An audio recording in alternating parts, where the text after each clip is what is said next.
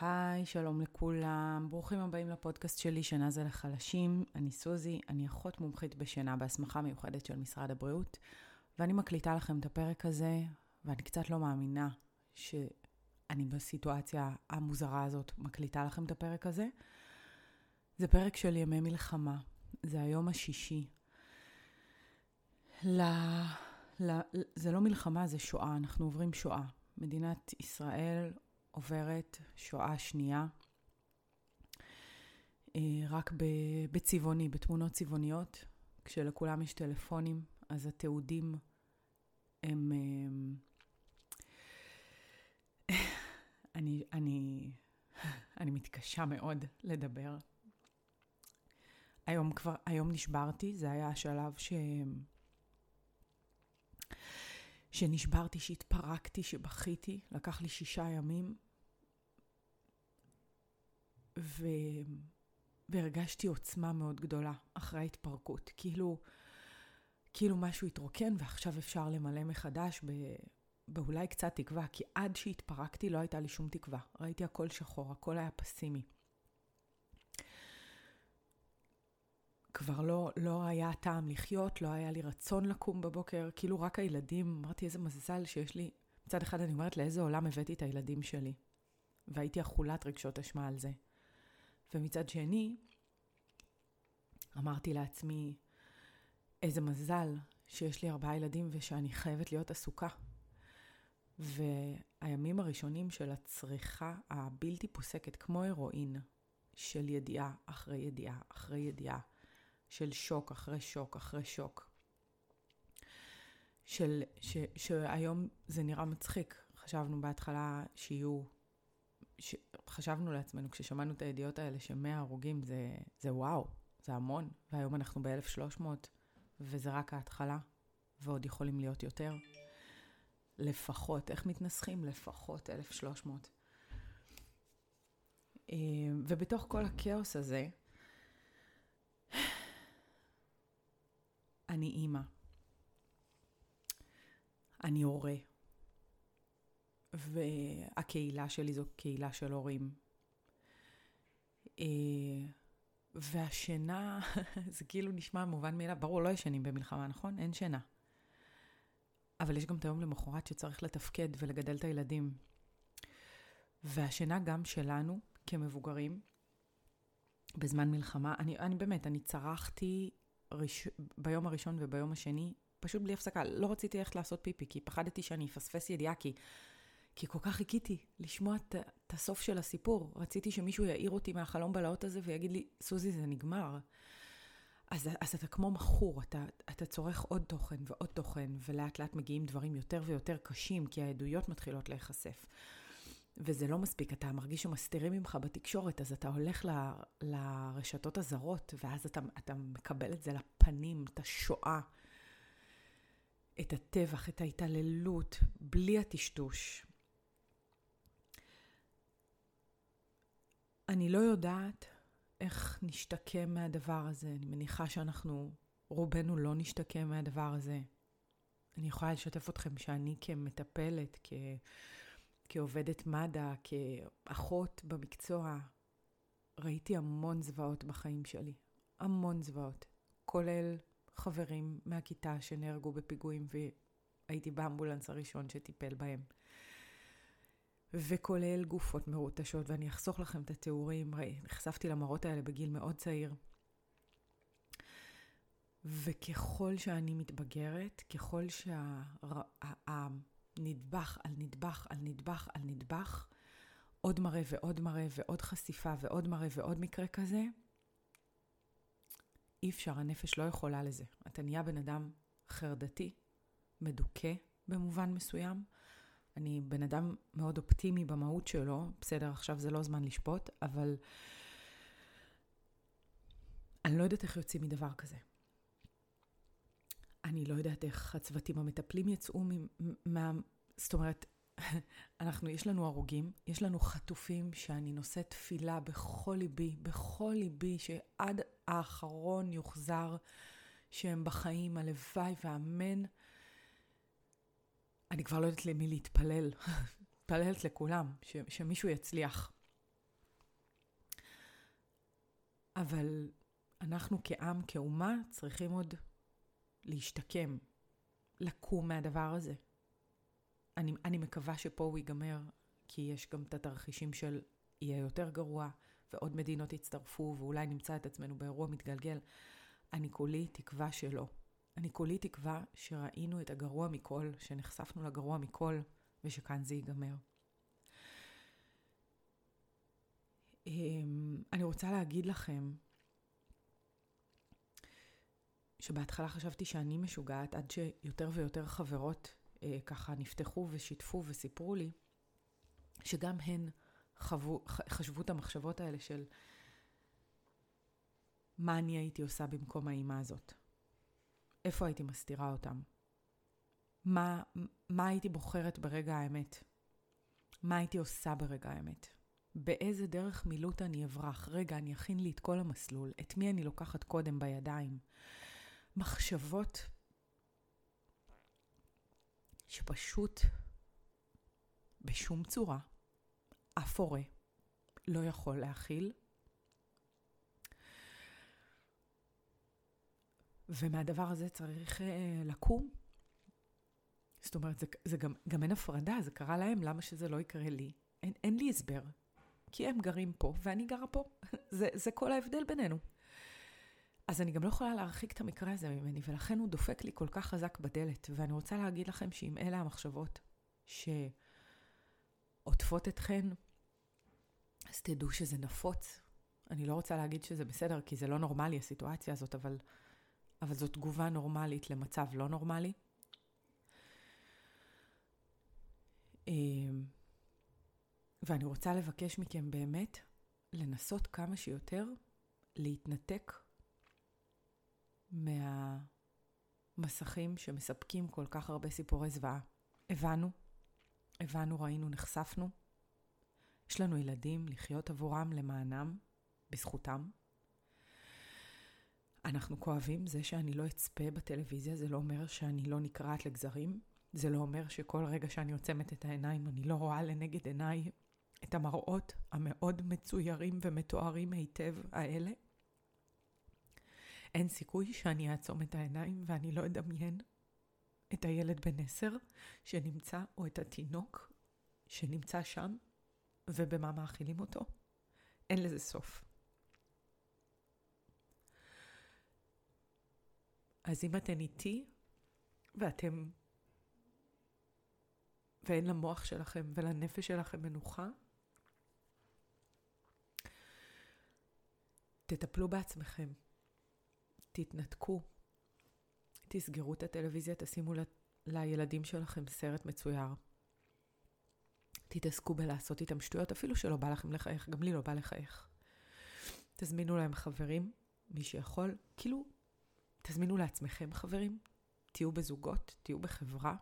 בטח אנחנו אימהות שהבעלים שלנו נמצאים, אה, נמצאים במילואים. זה רק אנחנו יכולים לטפל בעצמנו, לפחות בשלבים האלה, הראשונים. אז בבקשה, תדאגו לעצמכם. אני אומרת את זה גם לעצמי, אני אומרת לכם את זה, ואני אומרת את זה לי, כי זאת המסקנה שנפלה לי היום. וחלק מהתרפיה שלי זה לבוא ולשחרר את זה כאן, ולהגיד לכם את המחשבות הכי אינטימיות, הכי מפחידות, הכי מזעזעות שעוברות לי, ואני בטוחה, בטוחה שעוברות גם לכם. ואם אנחנו כבר מדברים על זה, זהו, עכשיו אני, אני קצת יותר רגועה, ותודה לכם ש, שאתם קיימים ושיש לי את האפשרות הזאת לפרוק את החרא הזה. ואני רוצה לענות כאן על כמה שאלות ששאלתם אותי במהלך השבוע באינסטגרם, גם משפחות שאני מלווה בתוך תהליך ליווי וגם אה, חברי הקהילה שלי בפייסבוק ובאינסטגרם. אה, ואני רוצה לתת כמה דגשים, גם לנו המבוגרים וגם לילדים שלנו. קודם כל, מבחינת לטפל בעצמנו, אז אמרתי דבר ראשון, לייצר ניתוק מהמסך. שום ידיעה אתם לא תפספסו, אל תדאגו, זה יגיע. אם אתם צריכים לדעת משהו, זה יגיע. תחברו לאפליקציה של פיקוד העורף, או כל אפליקציה ש- שעוזרת לכם לדעת בזמן אמת מה קורה, ותשחררו. תשחררו ותהיו, תנסו לעשות משהו טוב, מש, להיות עסוקים, להכין חבילות, להכין ציורים, לתרום משהו, ללכת לחברה, או שחברה תבוא אליי, לתת לילדים להיות ביחד, לטפל בילדים, רק, רק על... הם מספקים לי תעסוקה שלמה שאני מתחננת רגע להרים רגליים ו, ולשבת שנייה. אני כל הזמן צריכה שהמוח שלי יעבוד, שהדעה שלי תהיה מוסחת. אם צריך לפרוק, תתפרקו. תשתדלו לא ליד הילדים, אבל... כי הם גם ככה דפקנו אותם כבר, די, הם, הם באמת, אי אפשר להסתיר הרי, אנחנו עברנו כזאת טראומה שעוברים, כזה סיוט, שזה לא שאני יכולה להסתיר מהילדים שלי, הם רואים מה קורה, הם רואים את אימא שלהם. ואז אז הם כבר דפוקים מספיק. אז אם אפשר להיכנס רגע לחדר, לדפוק מכות לכרית, לצרוח, נורא היה בא לי לצרוח. אני כאילו מרגישה שאם אני אצרח, אני אוציא את כל האגרסיות שיש בי. אז לצרוח לכרית, לבכות, לבכות, לבכות, להגיד לעצמי, זה לא אני שם. זה לא אני. זה לא קרה לי. כואב לי מאוד, אבל זה לא קרה לי כי ההזדהות הזאת גורמת לנו לחוות את הטראומה הזאת בעצמנו עוד פעם ועוד פעם ועוד פעם. אז תוציאו אתכם מהמשוואה הזאת. אנחנו כאן, אנחנו במקום מוגן ואנחנו צריכים לתפקד. אז דבר ראשון, בבקשה, תתנתקו מהמסכים. דבר שני, תפרקו כשצריך, ואל תפחדו מזה. תנו למחשבה להיכנס ותיתנו לה לצאת באותה דרך. ככל שאני איאבק בה יותר, ככה היא תתקוף אותי יותר. קבלו אותה, תבינו אותה, תסלחו לעצמכם על זה שחשבתם אותה, ותעברו לדבר הבא כשתהיו מרוקנים, כשתהיו קצת יותר רגועים. ואני לא פסיכולוגית, כן? אני רק אומרת את מה שעוזר לי, אני לא מבינה בפסיכולוגיה בשיט. דבר נוסף, זה שתדאגו לפחות, לפחות שעתיים לפני השינה, לא להיחשף לחדשות. זאת אומרת, גם אם רציתם להתעדכן, תתעדכנו. שבע בערב, שמונה בערב, עשר אתם נכנסים למיטה אחרי ששעתיים לא ראיתם חדשות.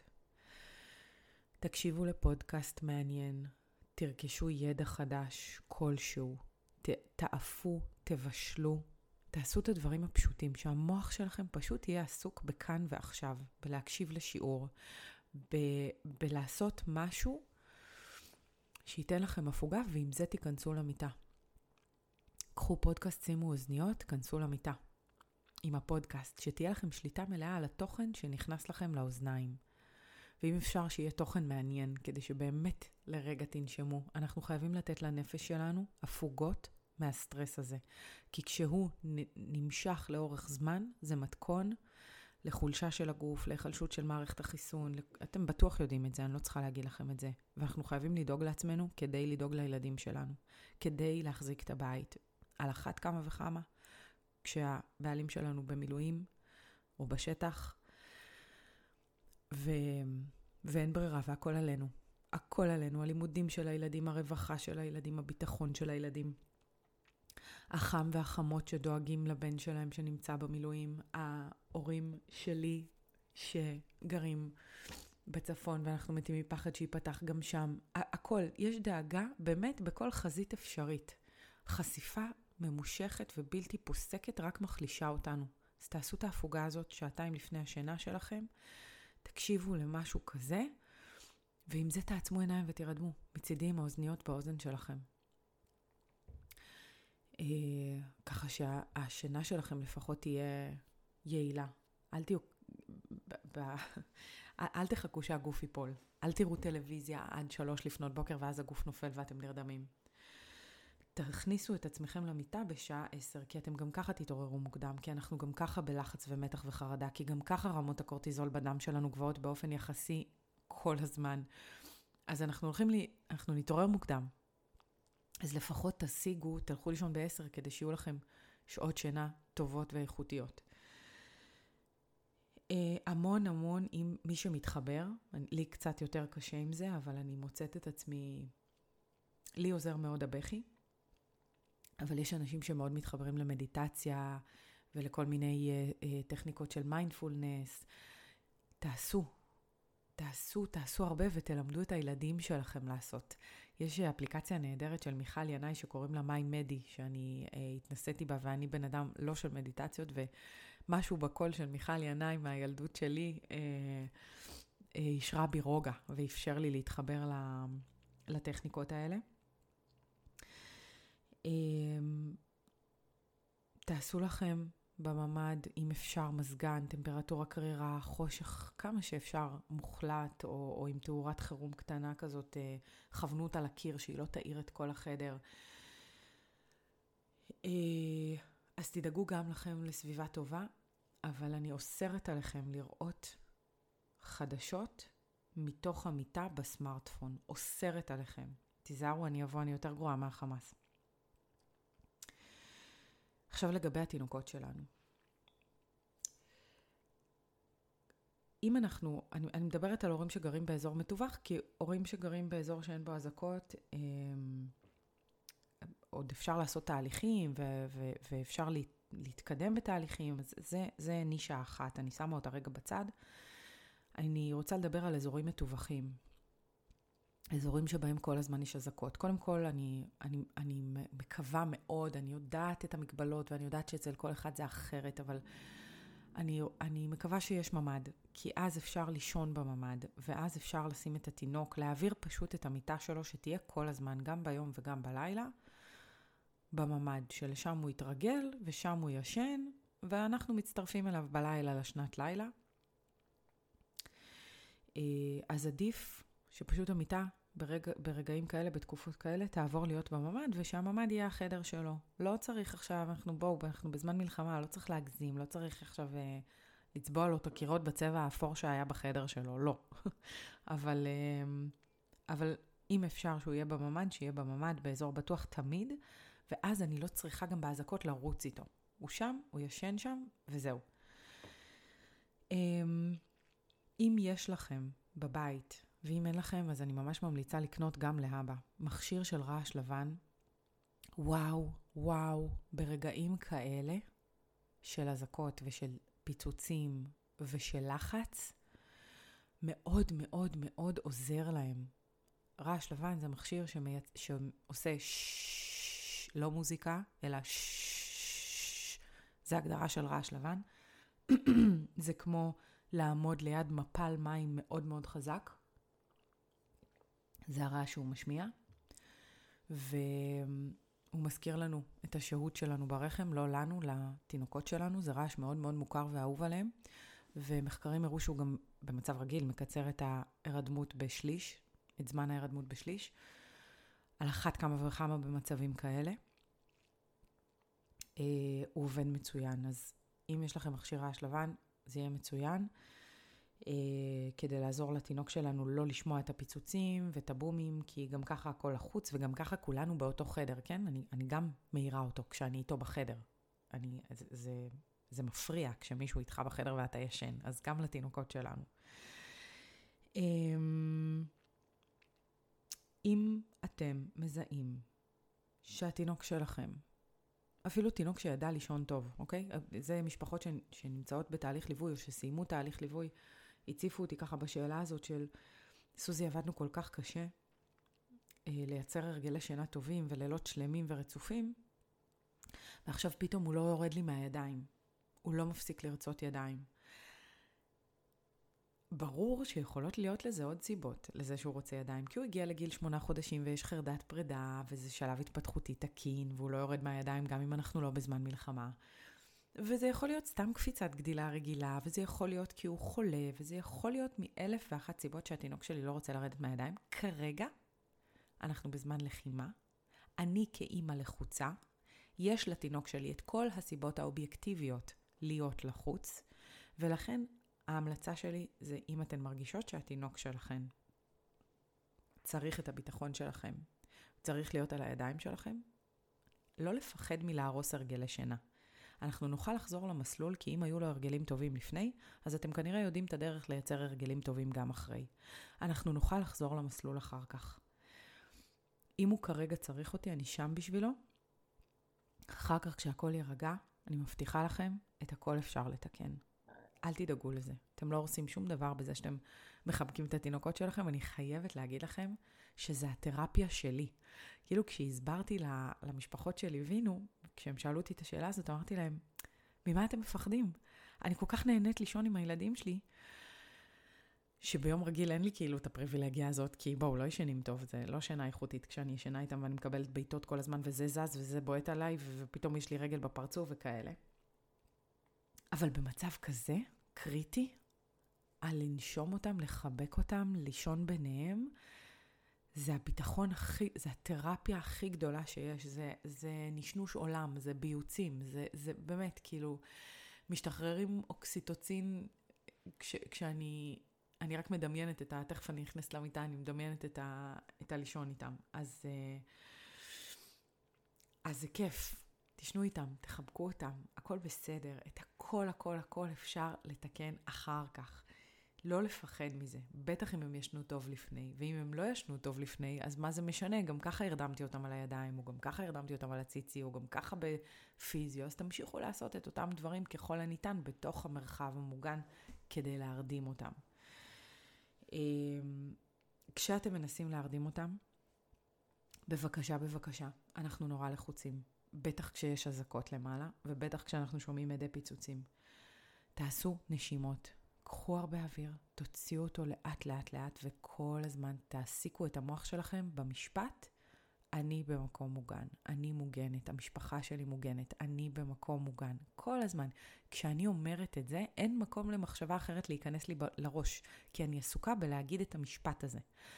פשוט לתרגל ולהגיד את זה תוך כדי שאני מחבקת אותו ומנסה להרדים אותו, אם זה בנענוע ואם זה בציצי, לא משנה מה, אני הרי...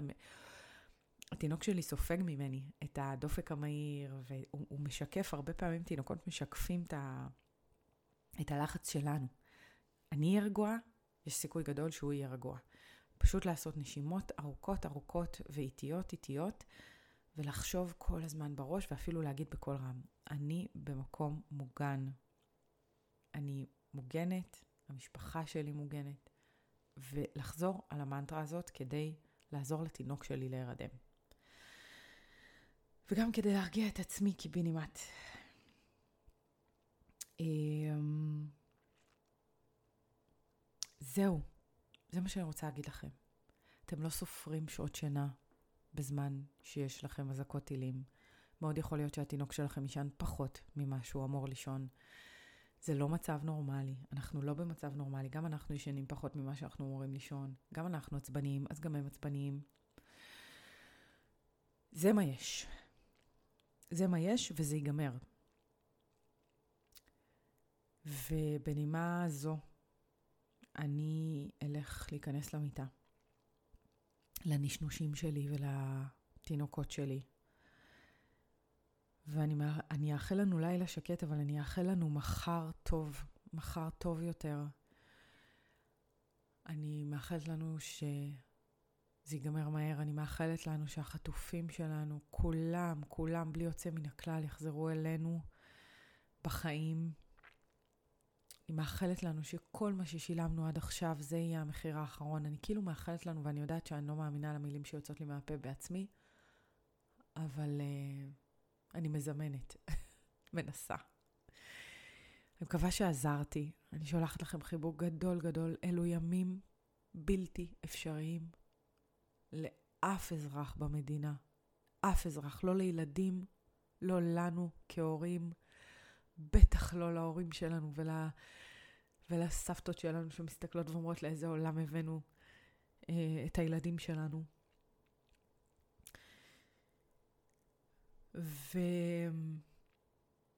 ובואו, הסוף שלנו חייב להיות טוב, של הסיפור הזה. בסוף, בסוף, בסוף. אנחנו ננצח.